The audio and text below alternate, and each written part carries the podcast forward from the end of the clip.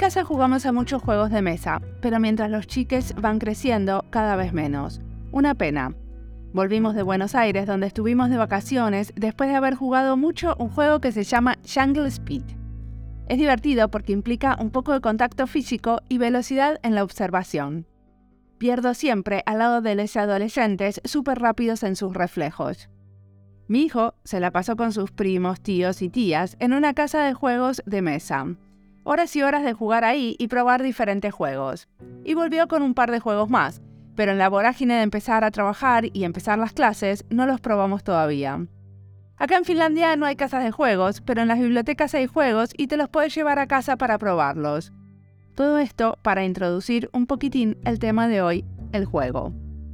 Esta entrevista es una charla con Jorge Socorro y José Aboyán, que forman parte de Ciudad de la Sombra. Ellos diseñan juegos y nos van a contar sobre este colectivo de diseñadores, sobre el diseño de un juego para aprender sobre comunicación no violenta, sobre diseñar un evento para jugar, donde lo primordial es darle valor al juego. Hablamos también del tiempo no productivo y del encuentro con otros desconocidos jugando. Mi nombre es Mariana Salgado, esto es Diseño y Diáspora.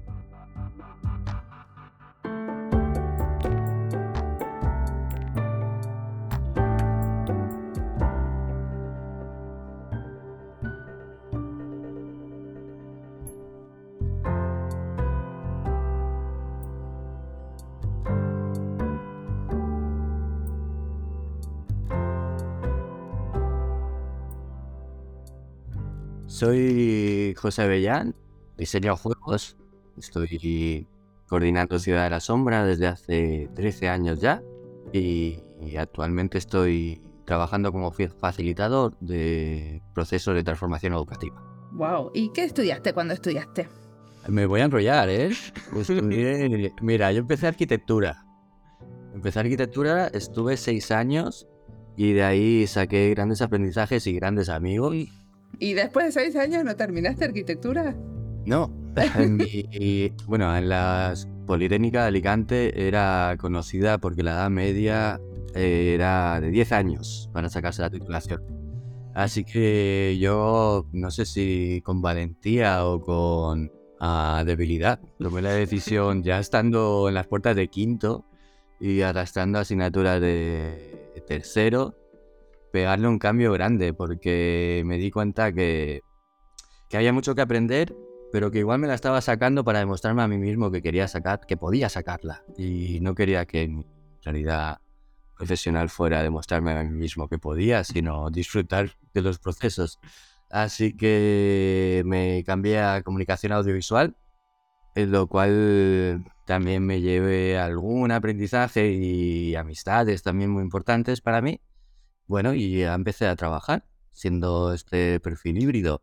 Y ahí, en el mundo audiovisual, a los años me encontré que, bueno, los presupuestos se reducían, el interés de los encargos no crecía y, me fui al mundo de las narrativas transmedia y ahí descubrí de casualidad la gamificación, gamification en inglés. Y digamos que es a lo que me dedico en los últimos años. Me dedico a una casualidad. Perfecto. ¿Y vos, Jorge? Pues eh, yo estudié arquitectura. No conocía a José en arquitectura, nos conocimos mucho después. Y bueno, pues sí que estuve unos años trabajando como arquitecto. Y pues justo hace, no sé, cuatro añitos o así, creo, que conocí a José. Y ya pues por casualidades también había descubierto así un poco el mundo de la gamificación.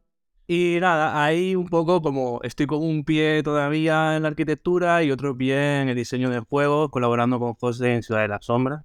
Y pues no, eso sería una historia resumida. Claro, em, realmente eh, estudiamos un máster de gamificación y narrativas mm. transmedia. Mm. Eh, yo lo hice en la primera generación y luego la... No, ya no en serio. La tercera, o bueno. Sí, Ahí es donde nos conocemos. Claro. ¿no? Y yo le pregunté a él, José, ¿este máster? sí, y él me dijo, si te interesa el tema, para adelante. Y ahí fue como... Perfecto. ¿Y qué es Ciudad de las Sombras? Pues Ciudad de la Sombra es una marca que... Mira, te voy a dar primero la definición oficial y luego la personal, ¿te parece? sí, sí.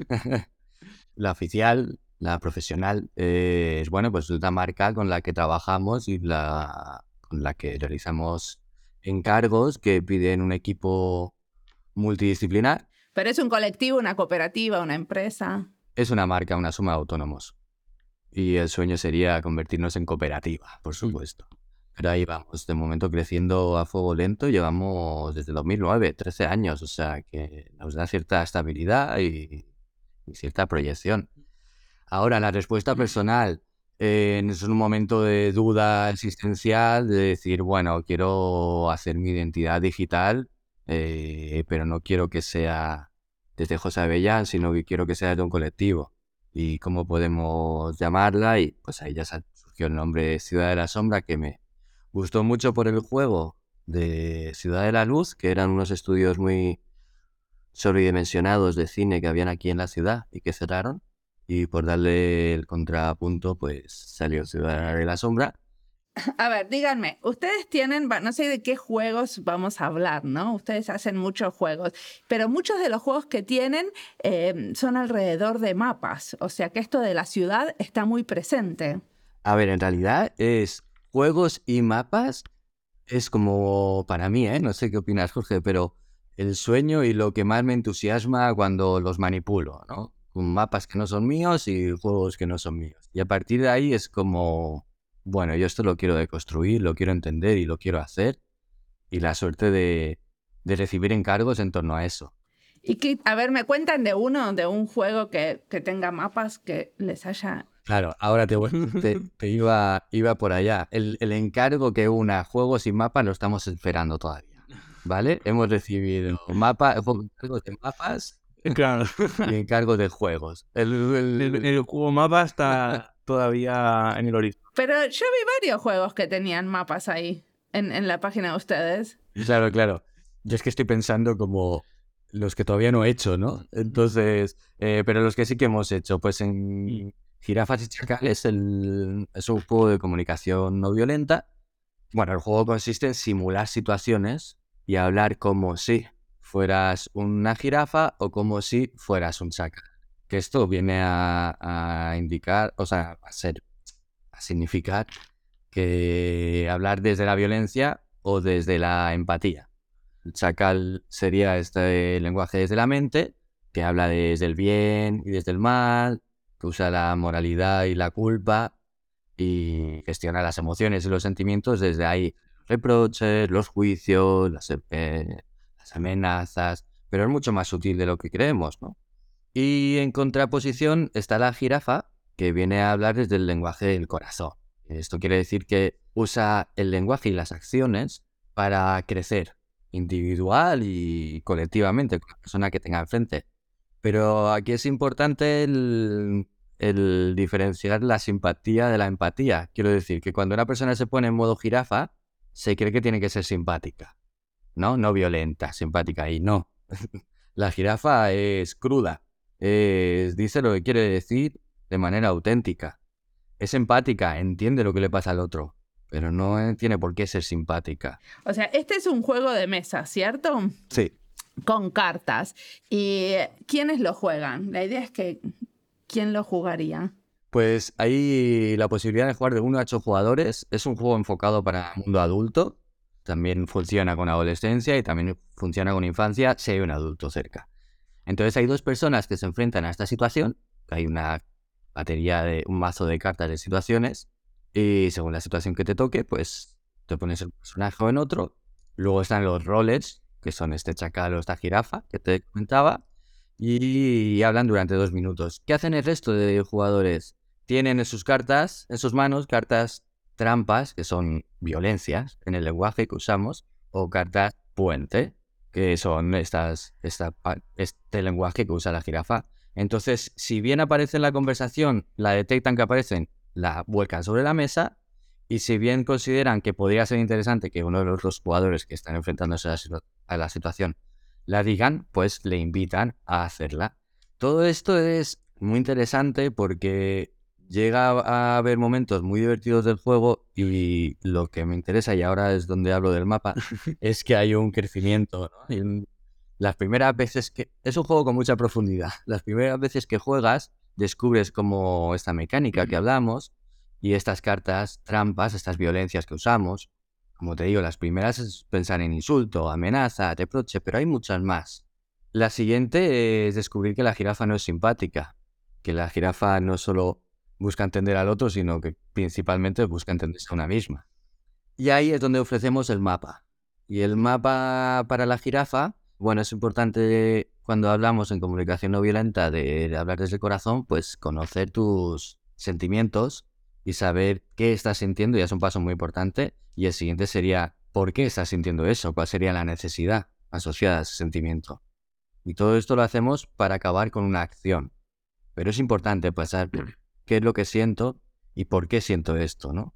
Entonces, como con los sentimientos y las necesidades pasa un poco como con los colores, que parece que cuantos menos usemos, menos hay, pero en realidad hay una gama cromática muy extensa. Y si no sueles usar el léxico que hay amplio de sentimientos y necesidades, pues cuando te preguntan cómo estás, te quedas con bien, mal, eh, agobiado, ¿no? Pero lo que debería es estar feliz, porque es lo que toca, pero no lo estoy. Y ya no hay más. Eh, dijimos, bueno, hay una cantidad de listados de sentimientos y de, necesidades. Y a mí me pasa con los listados que me aburren mucho, me agobio, me, no me completan. Y ostras, había que hacer un mapa de sentimientos y de necesidades y meterlo en el juego. Ahí surgió el mapa de, de la jirafa, que son más de 100 sentimientos y necesidades. Ahora, me muero de ganas por jugarlo. ¿Lo puedo comprar?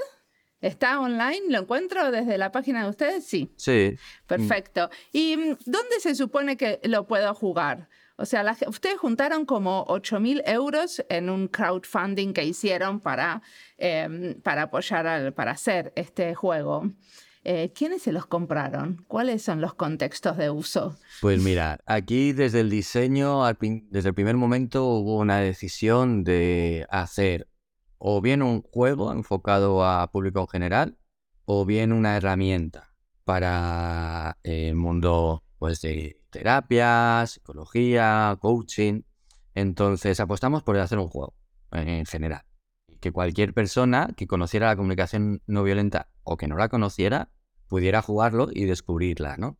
Esto fue nuestra apuesta, pero ¿qué pasó realmente viendo los perfiles de quien nos sigue en redes y quien nos compra? Es que la mayoría que nos ha comprado han sido terapeutas, psicólogos, psicólogas, eh, coaches, trabajadores sociales y profesores, profesoras.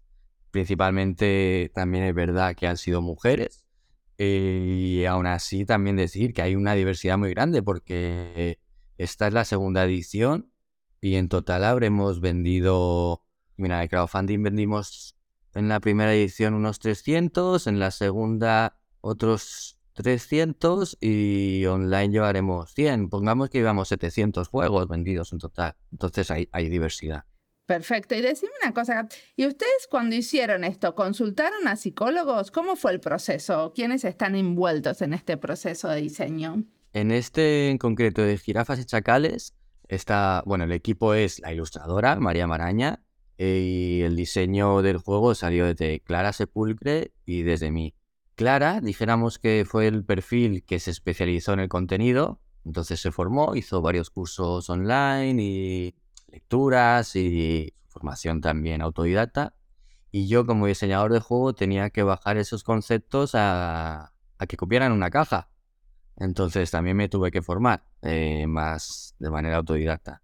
Y a partir de ahí, pues a testearlo, con amigos, amigas que conocían la comunicación no violenta en primera instancia, pero luego nos interesaba ese otro perfil de que no tuvieran ni idea. Pero estos son como testeos comunes que vas y les decís qué te parece o también buscabas nuevas ideas para desarrollarlo. Es que em, desde el juego, mira, yo estoy por hacer una exposición con la cantidad de prototipos que ha tenido este juego, porque desde el primer juego hasta el, hasta el último que se ve en la caja, eh, dijéramos que ha pasado por cuatro mundos distintos. Sí, yo fui al playtest, yo fui al, último que hicieron antes de, terminar el juego, y recuerdo como muchas ideitas de, uy, esto a lo mejor podría ser así, podría ser así. Y luego recuerdo comentárselo a José, de, oye, José, ¿no has pensado que esto a lo mejor? Y decirme, sí, claro que lo he pensado, si es que estamos, ¿sabes? Es que ya hemos probado todo esto. O sea que era, en realidad fue un proceso de codiseño que incluyó a muchísima gente. Sí, fue un proceso de diseño de, en estos tiempos libres que uno tiene y estos autoencargos que uno se hace. Así que durante dos años estuvimos eh, dándole a la creatividad y al amor en el diseño de juegos. Clara y yo principalmente. Creo que la primera decisión inteligente que hicimos fue encargar a la ilustradora María Maraña los dibujos, porque así eso nos obligaba a tener ya una calidad gráfica alta. Nos ponía en tesitura en dejar la idea en un cajón. Entonces era, ostras, esto teníamos que sacarlo, ¿no? Y eso nos impulsó mucho a, a testearlo. Hubo varios golpes mm, duros de, me refiero, pues, de creerte que ya tenías el juego, testearlo y, no funciona. No funciona. O solo funciona con personas que están acostumbradas a jugar a juegos de mesa, pero claro, no, no, no, no nos podíamos quedar ahí. Y entonces, pues bueno, pues darle vueltas y cambiarlo y decir, ostras, todo lo que hicimos hasta el momento no sirve. O bueno, venga, va, sí, que todo lo que hicimos hasta el momento sirve para darnos cuenta que es por aquí. Perfecto. Y mm, ustedes aparte también desarrollan juegos digitales. ¿Esos son eh, también encargos que se hacen a sí mismos o tienen como, como un cliente desde el vamos? ¿Cómo es? Mira, el, tenemos la suerte de que a pesar de no tener mucha presencia en redes sociales, en Ciudad de la Sombra recibimos emails de personas que saben que quieren algo pero no lo tienen claro qué es y entonces nos buscan a nosotros. Y a veces tiene que ver con juegos de mesa y otras veces con juegos digitales. Hasta el momento no hemos hecho ninguna experiencia. Ah, bueno, sí. Mm. Eh, también hemos tenido encargos propios en manera digital. Así que hay de los dos tipos. Te pongo un ejemplo de, cada. Eh, dale, me gustaría escuchar algún otro que sea como completamente distinto a jirafas y chacales. Mira, antes de pasar al digital, si te parece bien, vamos a hablar de un congreso experiencial sobre la importancia de jugar. Yugachata. ¿Te apetece hablar de Yugachata? Así hoy me callo yo un rato. No, hombre. Bueno, y esto sí que es como bastante lo contrario a, la casca, ¿no? De, de, jirafas y chacales, ¿no? Este proyecto surgió como hace dos años ya. Eh, pues José pidió un deseo al genio de la lámpara y él dijo, va, pues quiero hacer un congreso sobre la importancia de jugar, ¿no? Y entonces aquí, pues nosotros nos lanzamos ahí a, a conseguir que adultos y adultas durante una tarde de un viernes y todo un sábado jugar, pero sin, sin más, ¿no? Esto para nosotros también es como una declaración de intenciones, porque venimos de la gamificación, que muchas veces en la gamificación lo que buscas es como aplicar el juego como una herramienta, ¿no? Como en este caso, para usar el juego como una herramienta para la comunicación no violenta y tal, ¿no? Pero también nos gusta como, oye, pero el juego en sí ya, ya es un valor, ¿no? Y esto a veces en la gamificación se nos olvida. Y, entonces, pues esa oportunidad de poder jugar sin más, pues, pues es, lo que queremos en realidad que, suceda, ¿no? Y entonces, pues este proceso de diseño nos lo tomamos como si estuviéramos diseñando un juego, pero en vez de, en vez de ser una caja, eran un día y medio, ¿no? Un evento. Un evento, pero que es un juego en sí. Tiene unas reglas, tiene unas mecánicas, van a pasar una serie de cosas y eso fue un poco como nos lo planteamos, este proyecto. ¿Y, a quiénes invitaron? ¿Invitaron gente de todas las edades? Que, o sea, ¿qué tipo de, encuentro era? Pues mm. es que queríamos ser muy radicales y porque es que normalmente las actividades que hay en el juego de juego es eh, relacionada con la infancia, y, pero queríamos poner el contrapunto de va a ser un fin de semana de jugar y solo adultos. Fijaros qué radicales somos, ¿no? Sí. Y bueno, y la verdad que eh, fue aquí en el Centro Cultural de la ciudad. Era hasta 40 asistentes porque también necesitábamos que no fuera mucho mayor el número para poder generar entre ellos equipo y, mm. que se conocieran. Y principalmente los perfiles eran gestores culturales, creativos culturales y artistas, ¿verdad? Y docentes también. Bueno, creo que en la segunda edición. Hicimos dos ediciones, una en 2021 y otra en 2022 un sueño hecho realidad, porque es como gamificar, ¿no? darle diseño de juego a un evento e investigar sobre el propio formato también, que muchas veces acabamos en lugares comunes como congresos eh, o mesas redondas o y no le estoy quitando importancia ni interés, ¿eh? Sino quiero sumar, queremos sumar sobre eso. Pues, ok, eso funciona para lo que funciona, pero vamos a poner otros objetivos y a, a investigar, a probar formatos. Así que salió el congreso experiencial. Bueno, y la realidad es que en los congresos, por lo menos yo soy diseñadora, ¿no? Y muchísimo de los talleres que nosotros hacemos tienen un momento al principio de juego que se llama el momento de romper el hielo, donde se le da al juego como máximo 15 minutos, pero siempre con esto de la utilidad o de la efectividad, con la idea de que al final vamos a romper el hielo y vamos a poder trabajar mejor en lo que tenemos que trabajar, que es lo que sea. Me interesa, me interesa mucho esta reflexión que haces porque con el juego parece que, que sí, y además en el mundo creativo se ve, ¿no? Es como, venga, va, eh, el juego es importante, es interesante, vamos a estudiarlo, vamos a darle una parcela, pero como en el colegio, solo para el recreo. Luego el resto eh, ya no se juega, la vida, esto no es un juego, vamos a ponernos serios, y ahí es confundir términos, que es el, uno de los males de nuestra época eh, confundir juego con seriedad. ¿no? Si estoy jugando no estoy haciendo algo serio y al revés, si estoy haciendo algo serio no estoy jugando. Entonces también relacionar el sufrimiento con lo serio, ¿no? Con lo profundo y, ostras, no, no tiene por qué ser así. De hecho hay estudios que demuestran que si no es así, pues somos más productivos, más creativos, creamos, generamos más alianzas, etc. Y es espantoso preguntarles qué salió de todo esto yo sé que jugaron un montón y se divirtieron mucho, estamos de acuerdo, pero eh, es muy feo preguntar sobre ¿y qué más? no, no, no es nada feo. Mira, ahí salió a nivel de... Mm, voy a dar un paso atrás. ¿En qué consiste, no? El Yuga Chata es un día y medio. El viernes por la tarde lo que hacemos Jorge y yo es que la gente se conozca y que entienda que esto va de jugar. Y ahí siempre en las dos ediciones hemos empezado con una sorpresa muy fuerte, como por ejemplo en la primera fueron ellos mismos los que presentaron el evento. O en la segunda eh, hicimos un, laberinto de la imaginación, que luego si quieres más sobre esto, pero fue muy divertido.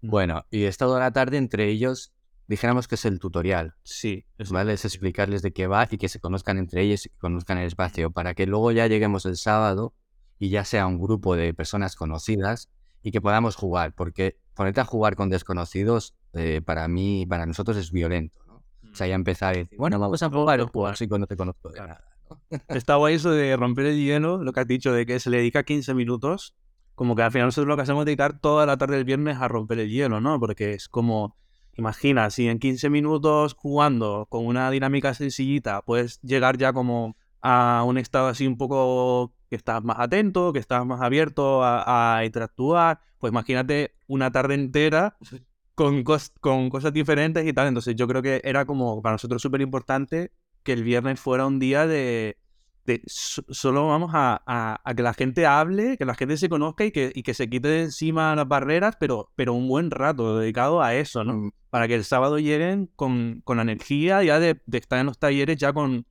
que no vengan al taller como necesito romper el hielo, ¿no? Es que ya lo he roto de sobra, ¿no? Entonces, a ver ahora que... Pero escúchame, después de este día y medio, es así que, perdón por ser tan efectivista ahora, pero es así que todos los gestores culturales de la ciudad de Alicante se conocen más y es más fácil para ellos colaborar o eso, eso sería como, como ponerlo en un, en un terreno que es lo, que donde no lo quieren poner? Em, a día de hoy ese no era el objetivo.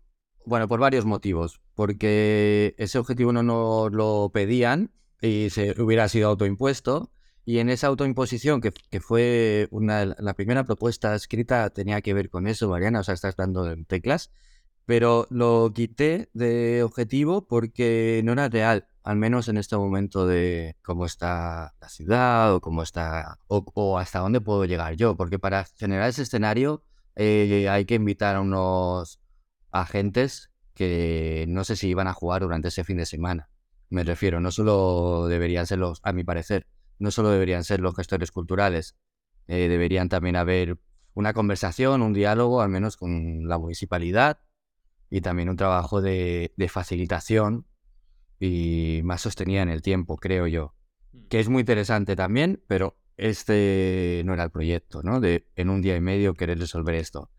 Pero ¿qué, qué pasó en ese día y medio? ¿Qué sí que pasó? Primero, pasó el que ponernos a jugar sin decir que vamos a jugar. Porque el juego es más una acción que... O sea, es algo más que se hace que se dice. Es una consecuencia. Es igual que tú y yo nos hacemos amigos en nuestro hacer, pero no decimos vamos a hacernos amigos. Eh, tiene que ver con esto. Vamos a estar una tarde acá. Vamos a darle la importancia que tiene, que es mm, tiempo no productivo, tiempo con desconocidos, tiempo desde la vulnerabilidad. Eh, salieron, salieron reflexiones, Mariana, muy profundas de, de hasta dónde se puede jugar. Incluso si el duelo se podía jugar. Y incluso se llegó a hablar de, suicidios. Bueno, se llegaron a sacar temas candentes que la propia comunidad estamos viviendo y necesitamos espacios para hablar de, eso, de eso. Y esos espacios tienen que ser, bueno, pues cuidados o, mm. o seguros.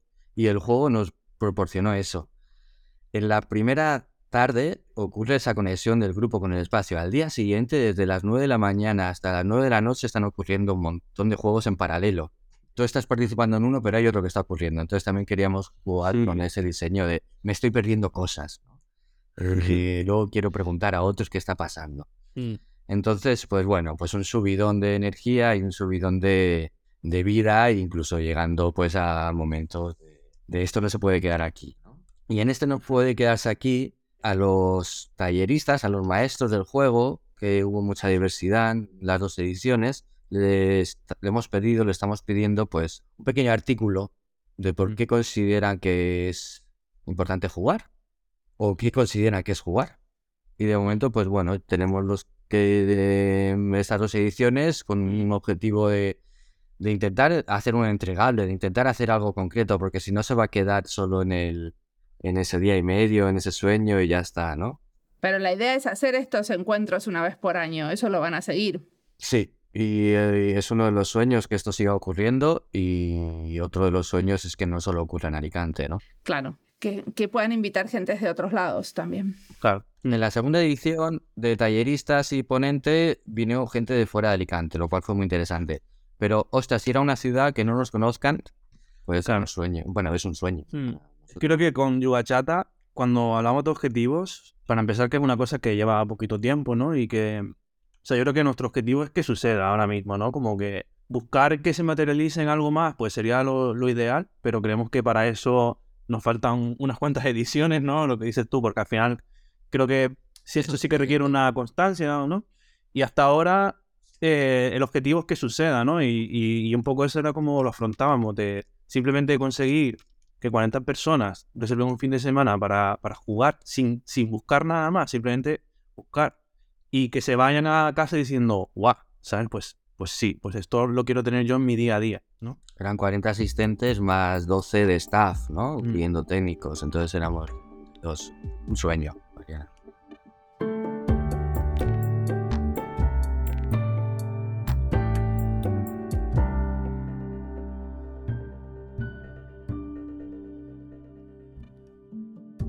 Esta entrevista es parte de las listas Juegos y Diseño, Educación y Diseño y España y Diseño. Algunos diseñadores haciendo juegos de diferente tipo entrevisté, pero pocos. Nuestra lista de juegos y diseño tiene solo 7 entrevistas y con estas serán 8. Algunos son juegos para pensar el futuro, otros para coordinar actividades en un taller de diseño, otros para aprender música o matemática. Hay una entrevista a un diseñador de juegos online. Está variada la lista, aunque no incluí a los diseñadores de aplicaciones con algún componente de gamificación. Pero esto de diseñar juegos es una tarea que siempre me dio mucha curiosidad, así que quizás en breve haga una serie. Me parece que es un tema en el que sería interesante profundizar, y no solo por la dimensión educativa de algunos juegos. Tengo algunas ideas de a quienes entrevistar para esta serie, pero si quieren mandarme otras ideas de a quién entrevistar, siempre estoy encantada de que se comuniquen conmigo. ¿Qué juego juegan? ¿A qué diseñadora les gustaría que entreviste? Sigamos ahora escuchando a Jorge y José, que tienen mucho para contarnos.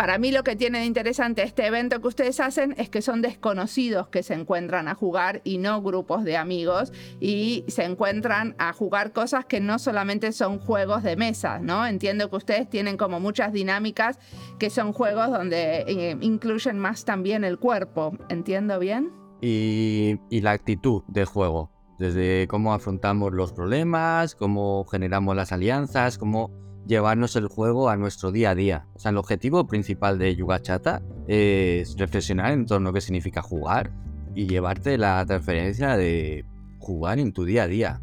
Jugar en tu trabajo, jugar en la oficina, jugar con tu pareja, con tu vecindario, con la ciudad. Eh, al final es creerte que la vida está por hacerse. Y ahí estás tú con tus alianzas, con tus poderes con tus debilidades para poder moverte en ese tablero, ¿no?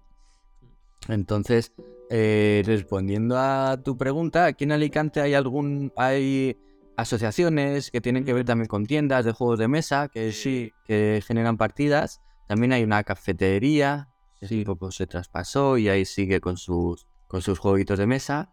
Pero no es una gran ciudad como Barcelona, Valencia, Madrid, que esto tenga más ese sería otro de los sueños que hemos hablado, ¿no? Como que alguna vez sí que hemos comentado así de broma. ¿Te imaginas tener un local en el que... exacto, un local en el que viniera la gente a jugar y tal, como que... Pero adultos. Claro. Tengo ganas de... de y, fíjate que, que me encanta la adolescencia y tengo muchas ganas de trabajar con o aprender de pero como esto en torno a un mundo juego se asocia más a esa franja de edad, creo que eh, la necesitada es la mundo adulto, ¿no? Porque no tiene tiempo para jugar. Perfecto. Em, les quería hacer una pregunta todavía.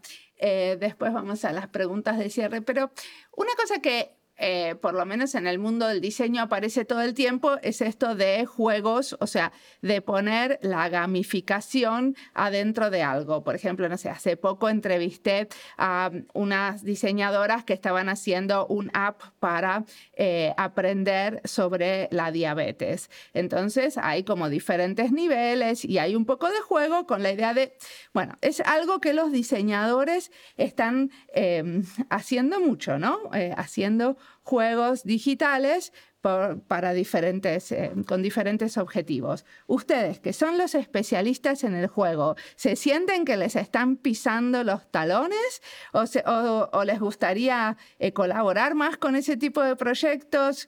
¿Cuál sería como el mensaje a la gente que está empezando con el tema de los juegos, pero con, con, como, con un objetivo muy específico? Bueno, yo, por ejemplo, sí que me siento ahí, porque yo en el fondo sí siento que estoy empezando. Yo llevo en esto un par de años, ¿no? Entonces. Jorge es muy humilde. Jorge lleva cuatro años y es un pedazo de Bueno, pero mm. así como tomándomelo en serio en mi vida, siento que es como algo que es reciente, ¿no? Está bien, pero ¿Entendés a lo que voy? Que hay gente que se dedica a los juegos y explora las dinámicas como ustedes y se dedica a entender esas dinámicas del jugar y hay otros que en realidad lo que diseñan necesita algún componente del juego y lo están como, como utilizando pero con otros objetivos. Para mí hay, hay como una, algo diferente ahí en la perspectiva. Claro, eso a mí me produce como conflicto, ¿no? Y contradicciones, ¿no?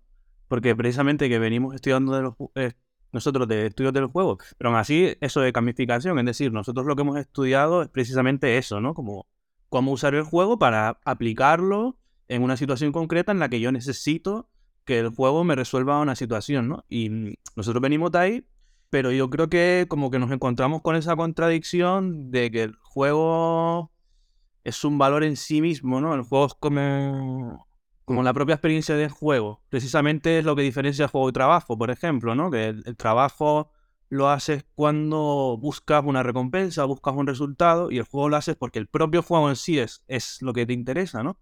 Entonces, cuando el juego se empieza a aplicar, o sea, nosotros encantados, ¿no? Porque nos, y, eso es lo que creemos al final, de que el, juego puede transformar nuestras vidas y nos puede ayudar a ser mejores personas, ¿no?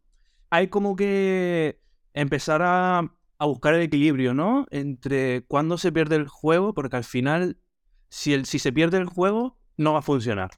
Si yo hago una aplicación para lo que sea, con un objetivo en concreto y utilizo mecánicas de juego, pero el juego se pierde si, si realmente la persona que está jugando no siente que está jugando, es como un poco este fenómeno del valle inquietante, ¿no?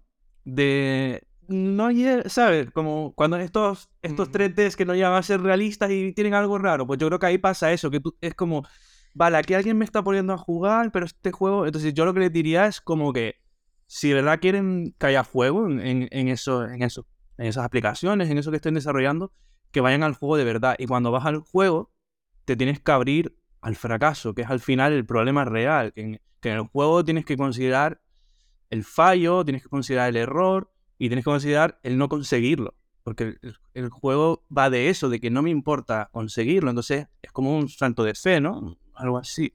Es que aquí Jorge está diciendo cosas muy interesantes y para mí tienen que ver una con diseñar la gamificación, coge como referencias videojuegos y muchas veces como diseñadores estamos aplicando la gamificación en aplicaciones eh, usando solo unos elementos de juego, dijéramos, de tragaperras, de puntos, feedback inmediato, saturación visual, dirigido a un objetivo muy concreto que es quiero tu perras, ¿no? Entonces, hay un mundo más allá. O sea, eso tiene que ver con motivación extrínseca. Te voy a castigar o premiar si haces un comportamiento que es el que yo quiero hacer.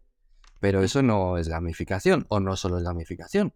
Esto ya, y además no es nada nuevo, ¿no? Eh, ya se viene haciendo desde hace mucho tiempo. Pues un punto negativo en clase si haces esto, un punto positivo si haces aquello. Pues en mi aplicación, si haces esto, te doy puntos ok, pero no nos quedemos ahí, ¿no? Hay un mundo más allá mm. eh, que apela a la motivación intrínseca, que apela a yo quiero hacer esto porque bien considero que hay un propósito detrás que me interesa, bien porque me estoy relacionando con personas, hacer algo en relación con otras personas siempre es más interesante que hacerlo solo, bien porque tengo una autonomía para hacerlo, o bien porque tengo una maestría, con, cuanto más lo use, más sé sobre algo. ¿no? y, muchas más, ¿vale? Un, mundo que tiene que ver con ese diseño de juegos que, que nos quedamos muchas veces solo en el mundo tragaperras y a mí me genera espanto. Y otra tiene que ver con los objetivos. Y los objetivos es, si tú tienes el objetivo que yo haga algo y además quieres usar el juego, cuidado con el lenguaje porque es infinito y lo puedes aplicar como quieras. Y tú puedes entender una palabra de una manera y yo de otra. Pero si tú tienes un objetivo y quieres que yo juegue, ese juego no es acordado conmigo. Y igual me llámalo de otra manera, pero estás manipulando. Tú lo que quieres es que yo haga una cosa en concreta y me vas a dar unos estímulos que tienen que ver con estos puntos, esto no sé qué, pero no me lo has acordado desde el principio. Entonces, si quieres que yo me ponga en modo juego, acordemos ese juego, sé transparente desde el principio. Esto va de esto y va a pasar esto. Y ya si quiero yo entro, ¿no? O sea que ustedes lo que recomendarían es como tener bien explícitas las reglas del juego desde el principio. Mira, y transparente y bien humilde, efectivamente, pero incluso más allá de que tiene que ver con la parte de error que decía Jorge y la parte también tonta que tiene el juego. O sea, el juego, por un lado, te, antes te decía que es muy serio, ¿no? Tú puedes estar o sea, podéis ver a la infancia cuando está jugando, está muy serio. Yo cuando estoy jugando estoy muy serio. De hecho, cuanto más enfoco me pongo, más en juego estoy. Vale, pero a la vez es muy tonto. Y eso ese es el poder que tiene el juego. Mira, hay una, una reflexión muy interesante de un autor que decía, si al juego lo llamáramos prácticas automotivadas de destreza personales y crecimiento, no sé qué, pues igual podría haber un ministerio y por fin le daríamos la carga que tiene pero eso ya no sería el juego, porque te lo cargaste, ¿no? Oye, ahora me voy a Cortázar, ¿no? Es como la vida misma riéndose de la gramática. Eh, es difícil encosetarlo. Entonces, hay que aceptar lo tonto que tiene el juego. Entonces, si tú quieres, por ejemplo, que yo aprenda inglés, el objetivo del juego a lo mejor es sobrevivir a unos tomates zombies. Y yo lo que he aprendido así en nuestros años es que la clave está en, en ser capaces de tener muy claros cuáles son los comportamientos deseados que quieras que ocurran en el diseño que vas a realizar. Claro, pero y estar abierto a que no suceda. Y estar abierto a que no suceda, ¿no? Ahí está el diseño, el juego del diseño del juego, ¿no? sí, muy bien. ¿Y qué nos recomiendan? ¿A qué nos recomiendan jugar?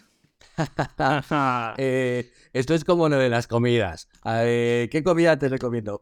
¿Con quién? Y bueno, pero ustedes son los especialistas del juego. ¿Qué le voy a preguntar? No le voy a preguntar si me recomiendan películas. no, pues yo te... pues depende con quién y, todo, ¿eh? Pero la hora, pero así, pero grandes éxitos. Va, hacemos un metalleta, yo uno, tú otro, yo... Venga, vale. Yo voy a hablar de videojuegos porque... Ah, muy bien. Yo, yo eh, te vamos a decir varios, va. ¿Te parece, Mariana? Dale. Mm, pistas cruzadas. Juego de mesa súper rápido de aprender a jugar, que tiene que ver con el lenguaje y unas risas. Vale.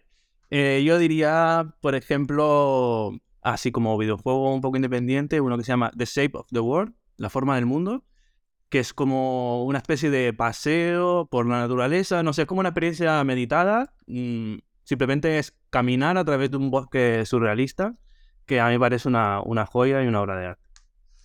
Otro juego de mesa que tiene que ver con mapas, micro macro. Ah, es buenísimo. se me ha ocurrido. Eh, ¿Dónde está Wally? ¿Te acuerdas de dónde está Wally? Pues es un paso más. El tablero es una, un acero. Un acero, ¿no? Es un acero enorme en que se despliega en blanco y negro. Es una ciudad.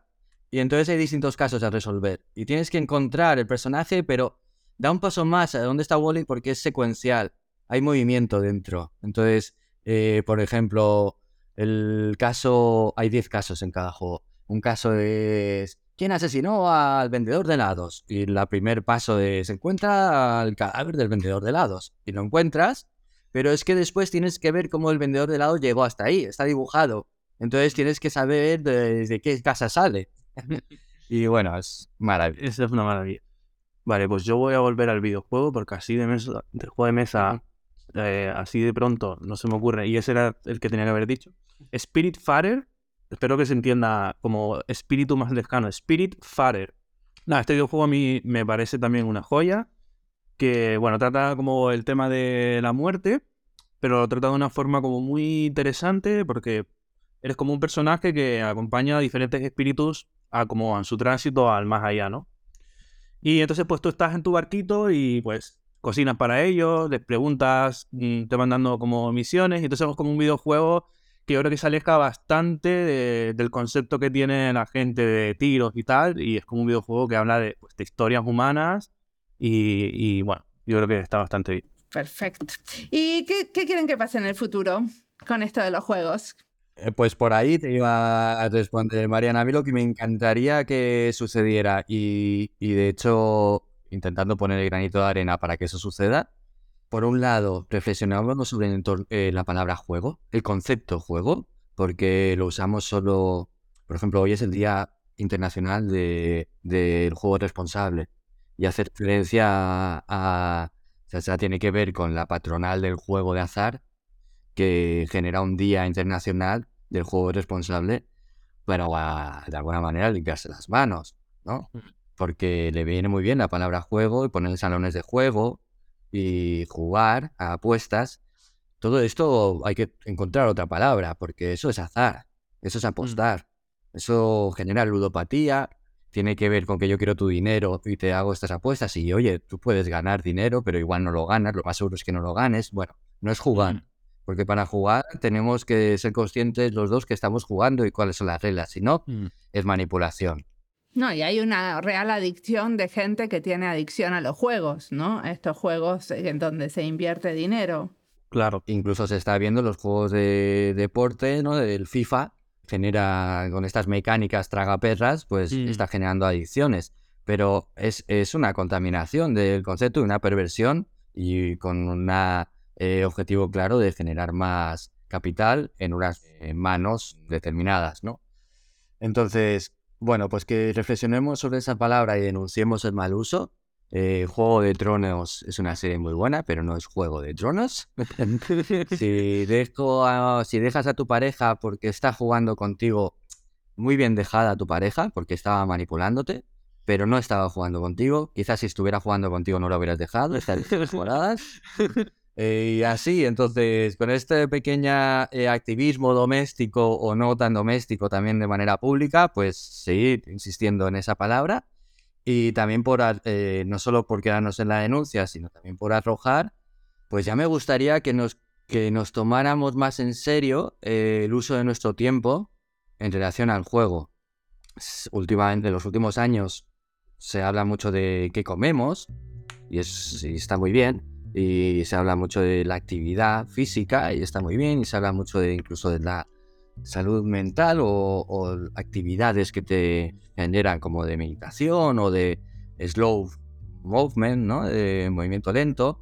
Pues creo que el juego tiene que entrar en esa ecuación y, y, como con una urgencia y una importancia eh, de primer nivel, porque igual todos los días nos estamos jugando de vida.